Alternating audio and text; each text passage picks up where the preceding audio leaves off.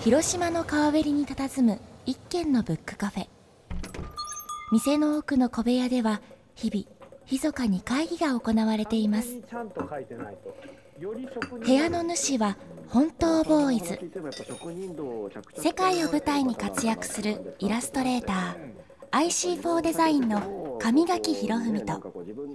編集者ライターそして小説家の清水浩二広島を拠点に活動する文化系の2人が考えているのは野球やサッカーだけじゃない。広島のカルチャーシーンを刺激したい。ということ。さて今日の2人はどんな話をしているのでしょう？本当ボーイズの文化系クリエイター会議メインストリームの仕事ってあるじゃん。清水さんだったらまあ作家とはい。そのライター。はいはい。それからずれた仕事って入ることってある？まあだってここれが今がまあ完全にずれたことをやってそうかますそうかそうかはいそうかそうか。んん。なんかずれたことやってますね。うん。俺うん実は結構ロゴ作るのとかはい。自信があってもともとデザイナーで。そうですね。イラストだけじゃなくてまあデザインもそうだしロゴ作ったりキャラクター作ったりいろいろいまだにねデザイナーって思ってくれとる人もおるみたいで。はい。うん。時々ロゴの仕事が入ってくるうんうん。そしたらなんか食後のデザートみたいな感じで うん。すごくね楽しく仕事ができたりする。ね普段やる仕事とはちょっと毛色も違うし。もともとイラストレーターで自分の好きな絵が描きたくてそのデザイナー時代に夜な夜なこう作品を貯めて、うん。でやっとイラストレーターになれました、うんうん。で、まあ、100%まあこのイラストで食べれますよってなったらあの毎日こうラーメン食べてずっと食べれる人もおるってことはちょっと今日知ったんだけれども。まあこの後はいうんでもまあチョコレートうんが好きでも、ん。ずっとチョコレートをやっぱりね3食食べたら飽きるじゃん。うんはいはいはい。そんな中でこう昔ながらのこうロゴみたいな仕事が入ってくると、うんうん。ちょっと楽しいな、やっぱめなんかちょっと変わると飽き飽きたりはしますね、うんその時はなんかデザイーナーですって言ったりしてね、うん。俺も。いやーそっかボーダーですよね、うん。それね。いやけど今日のゲスゲストというか会議相手なんですけども2021年新春一発目の会議ですかねこちらは、ね。はい。はい。僕としては非常にこう今日はちょっと嬉しい会というかあの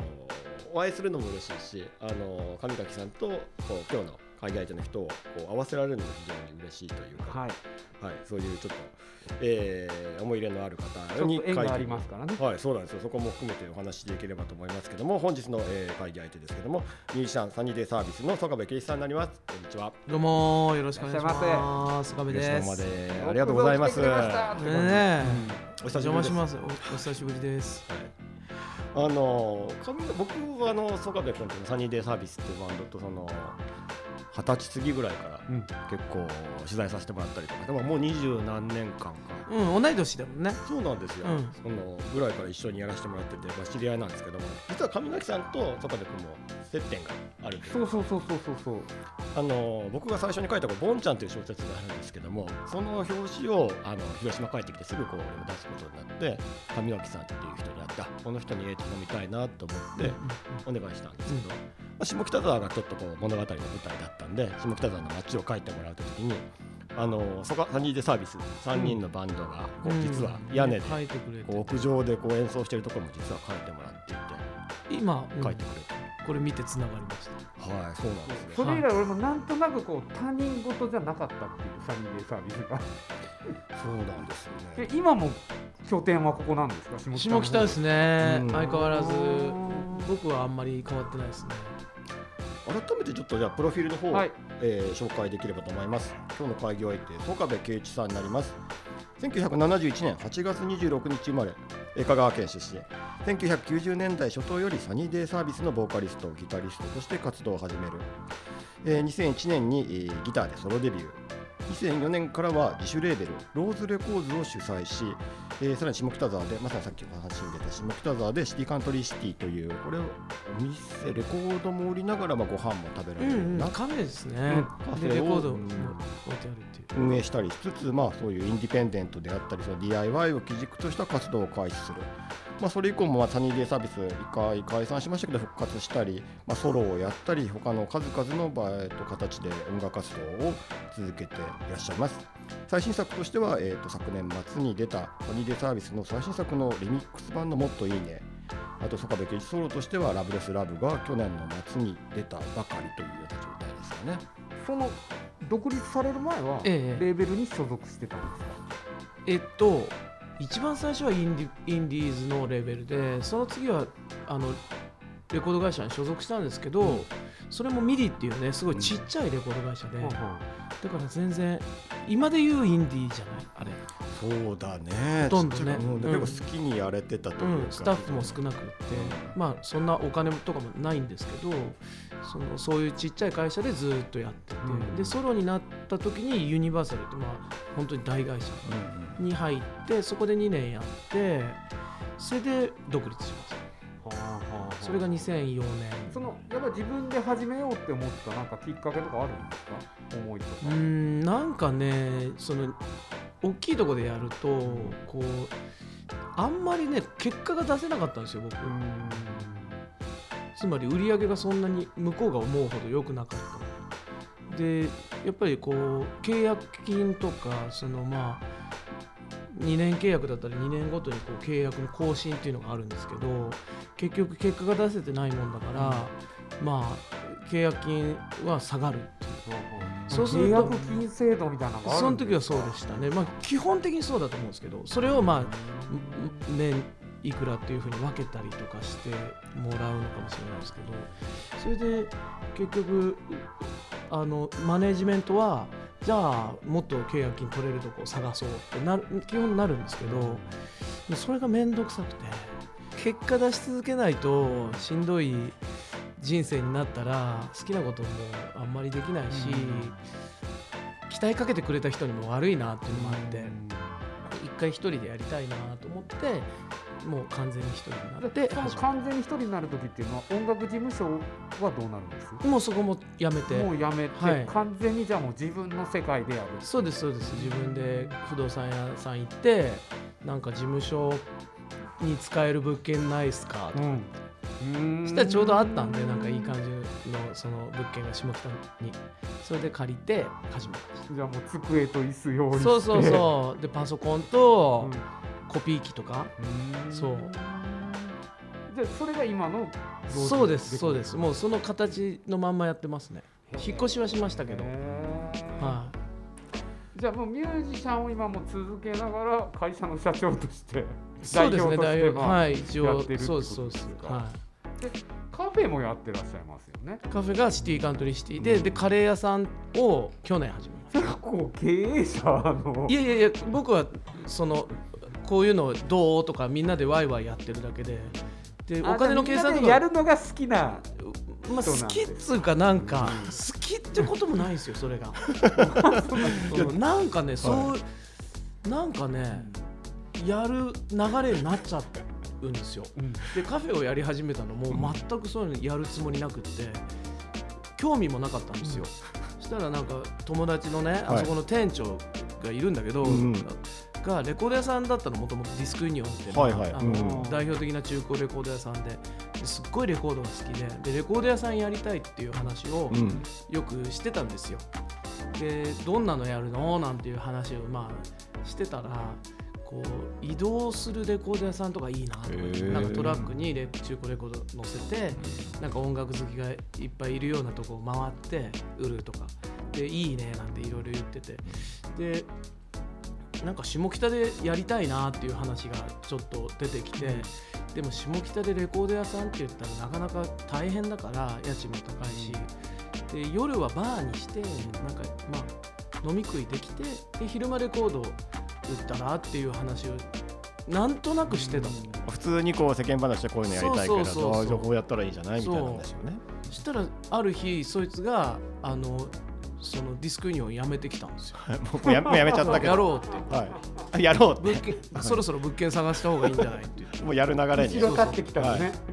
で本当って言ってでしたら探して高いんだよね下北やっぱいや物件それは人気でしょう。うんでいろいろ探してそれも1年ぐらい探してたかな。あそんなになんだ。うん。でまあなんか今のところがあってじゃあやろうかって言って、うんうん。やらざるを得んなんかひ弾けない感じになっちゃって。でも自分からやりたいって言ってるわけじゃないわけだよねでもやるといじゃあやろうかって楽しいじゃないですか。うんうんうん。でまあ自分たちの場所ができるっていうのもすごい素敵なことだしでそこにまた新しい人たちが入ってきてこう仲間っていうかまあ知り合いとか友達が増えていくっていうことがうんうん。あるからまあそれはそれでいいこいいことだなと思ってて、うん。悪いことじゃないなと思ってるんですよ。でなんかあんまりこう責任が重くのしかかるのとかは嫌なんだけど、うん。そんな面倒くさくなければ全然なんか自分たちのサイズ感でできるんだったらいいんじゃないとか言ってるんですけど、うん楽しいですよやってる、うんなんか規模がちっちゃいんで、まあ失敗してもすごいこうなんか大負債を抱えるみたいなことはないから、いいんじゃないっつって、なんか面白いんだったらややるとかっていう感じっす。何でも。ライブとかでも。なんかちょっと誘われて別のバンド組むような感覚そうそうそう、うんうん、でほらちっちゃいさ田舎の町とかも呼ばれんのね、あライブでね、うん、でも基本的にそんなお金になったりもしないじゃん。うん。でもなんかまあい行こうか。面白いかもしんないし、うんそんなぐらいのこと、うん。まあ人生が割と全部、誘われてなんかちょっといいかもぐらいな感じで、そうそうそう。でやってみるとさ面白いこといっぱいあるし、うん何でもそれで「あいいね」なんて言ってやってますけどねだから本当僕が知り合ったのサニーデイサービスっていわゆるまあそのまあちっちゃいレコード会社だったかもしれないけどいわゆるミュージシャンでデビューしてこう結構ね大きなまだ大学生だったねそうだね最初は大学生で。うん。だからもうやめてなかったミュージシャンとしてのまあその曽我部君だったりっていうところしか最初はね知ってってところだったけどそこからそのね自分でそのレコードを、えー、と自主レーベルを作ったりとかレコードを作ったり、うんうん。まあ、あそういうこともできる人なんだなとかそういうことをやる人なんだなっていうその活動も含めてやっぱちょっとこうびっくりさせられあ本当？うん、うん。そこは、ね、やっぱり今までミュージシャンって言ったら事務所に入ってちゃんと音楽だけやる人っていうあまあね。でも僕らの世代だとほらあのインディーのうん。やり方っていうのがあってその自分たちでこうレコーディングを卓録みたいな感じでやって自宅で撮ったりとかスタジオにちょっとした機材を持ってってやったりとかそれでそれをカセットテープとか CDR とかに撮って自分でこう広めていくみたいなやり方が普通になってきたじゃん、まあ僕らの世代から。ちっちゃいジン作ったりとかうん。ね、自分の手作り90の年代ものがの最初ぐらいからね、だから割とそういうことは慣れ慣れてる世代なのかもしれない。そっか確かにね、そみんな今はそれが普通だもんね。そうなんだよね。わざわざね音楽やりたいからじゃあ芸能事務所探しましょうなんて人一人もいないもんね、ううもう自分で作ってなんかね、うん。音源アップしちゃったりとか。そうそうそうそれか。当たり前だし、うじゃあレコード会社メジャーデビューどこからしようかなんていうのもあんまりね、うん。みんな考えてないから。逆にまあそれが今はスタンダードなのかんな、うん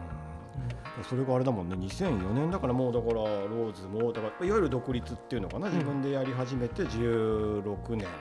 かな、そうだそうけ経ったわけだもんね。ローズレコードは他のミュージシャンのお世話もやってるんですか？はい、でマネジメント契約みたいなことはしてないんですけど、あの出し出し口としてこんなの作ったから出してよっていう友達の CD とか、まあ、はあれを配信したりとかはしてます、はい、もうその程度ですけど。逆にあれじゃんこれ例えばさそのまあ社長というか経営者の方の頭が強くなるとうん。売れるものを作ろうっていうのかな儲かるものを作ろうみたいな、うん。例えばこう感じの方にも行ってもおかしくうんうない、ん。そこで君としては例えばローズやりながらも、うん。そっちの方にはいかない。やっぱりうん、でもねあったよ。あそうなんだ。あったあった、うん。で例えばこの人の別のアーティストのこうこのし作品出す時にもうちょっとこうしたら売れるんじゃないとか、うん、プロデュースみたいな感覚ねそうそうこうジャケットこういう風にしたら売れるんじゃないとか、うんもっとこういう風にしようよっていうのちょっとあったんですよある時期。でもなんかそれを実際してみるとそんなんかあんまり居心地よくなくて。とえー、居心地が？うん居心地とかお互いにとって。うん。うん。もう絶対言うのやめようとかそれでじゃあ伸びたか伸びてないかみたいなことを気にするようになるのかな？いやなんかそれ言われた方の人が別に自分は売り売れたらいいって思ってないこともあるから自分の表現として本当に自分のその何も偽らないものを出したとしてそれに対してこうやったら売れるんじゃないっていう、余計なお世話の極みみたいな気がして、うん。でもうわすごいひどいこと言ったなと思って。でも絶対言わないようにしたしそれがそういうものを出せるのが自分のレーベルのこう、いいとこなはずだなと思ってもう来たもの全部そのまんま。あじゃあなんかこうディレクションもしないしこうしたらよくないみたいなこともほぼその素材っていうのかをそのままこうストレートに、でそれのプロフェッショナルっていうのはもうどこにでもいるから、うん。結局、うんうん、その人が好きでその人のことが好きだからその人の音楽出したいっていうわけじゃん。うん。だからもうそのまんま出しその人が思ったその時思ったことをそのままこう記録できたらいいなっていう感そっか、うんだからから加工するとかじこそうそうう、ね、余計なこと練って感じじゃないうん。だからでそういう仕事ができないとそのマネジメントとかこう経営とかねできないと思うんですよ。だから本当そういうことはもうタッチしないっていうか自分たちが働いて自分たちの食うものをまあいただくっていうことしかやってないですね。こうやって売れてもっと大きくしていこうみたいなの全然ないです。じゃあいわゆるその経済の法則というか、うん。これでもうどうやってもっと売れるんだろう、売れるように。一回そういう気気になったことあるんだけうんうん。ど、うん、あんまりだった。まあ、いわゆるそれがじゃあいわゆる普通のレコード会社とかメジャーなレコード会社はでもそういうことだよね、よりまあ、それのプロフェッショナナルだから、うん。そのためだけにあるものとも言えるし、流行りの音にしたりこういうふうにもちろん宣伝したりしたっていうことだよね。アーティストは作品作るじゃん、うんうんうん、ちょっとでもそれを人に広めるっていうそのやっぱりプロでもスタッフとかは従業員とかはいるわけでしょ、いますいます。給料は払ってもちろんいかなきゃいけないもちろんっていうもちろん。です。そこのジレンマとかはないんですか？いやだから給料が払えてるんで本当にそれもお客さんが来てくれたりそのまあ仕事くれたりとか呼んでくれたりとかっていうので成立してるんですよね。だから、えっと、仕事が減ってってライブの本数が減ってって、うん。したら人雇えないからもっとし小規模になっていくだけだと。今配信に変わってきたじゃないですか、ええ。CD がそんなに出なくなって、ええ。あれってそのミュージシャンの金銭事情ちょっと下世話の話ですけど、ええ。どう変わるんですか？ええ印税が入るんですか？やっぱあれで。印税入ります入ります。で僕らとしたら、まあ、例えば曽我部さんの「あ新譜出た iTunes で聞いてみよう」うん。聞くじゃないですか、ええ基本的には全部デジタルでカウントされてるんでもう何億分の1かもしれないですけど我々にもその例えば毎月課金されてるお金からバックされます。再生回数みたいな再生回数があのバックのあじゃあ僕らはもう再生好きなミュージシャンを再生すればするほどまあそのミュージシャンに貢献できるってことなんですかだからちょっと不思議なんですよね。結局その昔はバンを1回買うとそこからはもう二度と何回聞いてもお金は発生しなかったんだけど今は聞けば聞くほどあの聞いた回数によってうんそれが全部見えちゃうわけだもんね。そう増え増えるっていう。だからちょっと変わじゃあるまた白い恋人の印税がふわーっとちょっとなんか増えてきたみたいな、うんなんかそういうことがあるんでしょうねきっと。そうそうそうそう、ねうん、だからひょっとしたらすごくまあ CD が売れてた時代に僕らやってたけどね90年代今のそのみんなが聞いてくれた回数っていうのがそのミュージシャンに本当に収入というかこうバックされていくっていうのはすごくこうあのいいことかもしれない。自然なことかもしれない。うんカウントできるようになったわけだもんね、機能的にその逆にそのやっぱり CD を買うっていう時代の方が多分印税っていう形もちろんではもちろん。きっと入ってたんだろうなとは思う単価が高いですからね、うん。1枚3000円とかしてた時代だから。ただ CD のいいとこもあって、はい、こううちの大輔とかねうんずっとファンでそう CD 今ねさっきサインやっぱりね聞いてもらった時にあ CD サインもらおうっていう喜びって僕らないじゃん、持ってないと CD を、まあそうですね、あうん。めちゃくちゃ嬉しい、うん。それをずっと持ってて聞いてた。そうだからライブとか行くとさ、こう中学生の時買ったんですみたいなさもうボロボロの CD を持ってきてくれてサインしてくださいっていうのあるんですけどもめちゃくちゃ嬉しいし。うんもう下手すれば20年30年弱ぐらいの経年劣化というかね。そうそうそう。本当に聞いてくれたんだなと思って、うん。でずっと撮っててくれてるわけじゃない、そういうのってさ20年経ってみないとこっちに伝わってこなかったことだし、出した時っていうのはもう個人的なこう自己満じゃないけどうん。自分のこととして出してるんだけどあそれが手を離れて20年この人のとこにいたんだなっていうそれすごくもうありがたいしそれはもののやっぱ素晴らしさ。そうだね。残っていって、うん。焦っていくものというか。そうそうそうそう、ううんんさっきのねその20年経って聞いてくれましたみたいな人に会えるのはこれ20何年やってきたからじゃないですか、そうそうそう本当に嬉しい。うん、なんかその辺やっぱそのさっき音楽のまあメディアのやり方も変わったし坂井君もだ20代前半でねとりあえず出したかったみたいなねうん時期から変わったわけじゃないですか、うんうん、僕は地元にいる時からミュージシャンになろうと思ってうん。東京出てきたから。そうそれでまあね。で取材とかで会う人たちもやっぱりこう年齢上だったりとかこう全然こうあのギャップがある人しか業界の人がいなくて。で清水君は初めて同い年でうん。そういう音楽も好きで。でまあ地元もちょっと僕四国で広島でちょっと近くてなんかすごくバシッとあってね。そうですね。だからすごい僕は仲良く本当ねメインの人の話まだ僕もまあ見習い時期というかうん。駆け出しの時期で。編集部員だもんねあそうね。でもあの頃ってやっぱり日本のポップスとかロックがうん。こうちょっとこう力がうわーって若者のエネルギーが溢れた時代じゃない、そうですね。ちょっと変わった時代かも、うん。まあ、いわゆる渋谷系と言われた時代かもしれないけど、でまさにそういうことをあの表現するメディアに彼はいたから、そのちょうどねよかったかもしれない。なんかその時って、うん。未来って予測してました？なんかいやこうなるみたいな、うん全く何にも考えてじゃあない、もう刹那的には今を生きるって感じ、はい。い、それはもう今もあんま変わってないんですけど 僕。うん10年後どうしようとかうん。例えば70歳になったら、うん。今みたいに仕事できないんですけどどうしようとか全く考えてないですねまあね、うんでも20代の僕それもすごいけど 20代の前半は、まあ、未来とかは見えてなかったしうん自分が年取るって想像できんかったけど、はい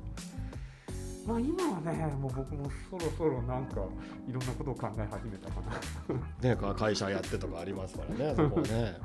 えー、じゃあ今でもまあそんな感じで生きとるわけですか、全く考えてないですね。ここがすごいよね、やっぱり。逃避してるっちゃしてると思うけど。そういう意識もあったりするの？現実から逃げてるっていう、いやでもね、僕から見たらやっぱその途中ずっと見てて、その途中からその解散バンドが解散したりとかして。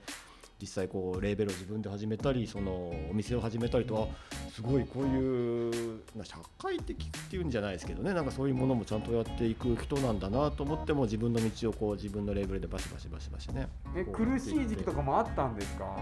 嫌だなとかいう。いや常にありますね。やっぱ常に悩みとかジレンマとかそのこう自己否定じゃないけどそういうのはやっぱりありますねそういう感受性が強いけいい曲が書けるっていういやところもあるんだろうし。うん。そっか。まあ楽観的な部分ももちろんあるしこういろいろまあみんみんなそうだと思うんですけど、はいでも曽我部君ってやっぱそのまあもちろん3人でもそうだけどめちゃくちゃ多作じゃないですか。うん、俺はね、そうそうそう。ソロもあるし、そのサニーベイデっていうバンドもあるし、まあ結構思いついたまあ今自分のものがすぐ出せる体制でもあるから、うん。なんかそのね出していくエネルギーっていうか、そこは全然こう枯れないどころかこうよりアップしてるなという気がするんだけど、これは何なんだろうね？その常にやっぱり音楽作りたいって感じ。作りたいね、ん。音楽まだまだ興味ありますね。うん。本当ボーイズの文化系クリエイター会議。この番組は広島 FM で毎週金曜日の午前10時30分から放送していますラジオの電波はもちろんラジコでも聞くことができますのでよろしくお願いします。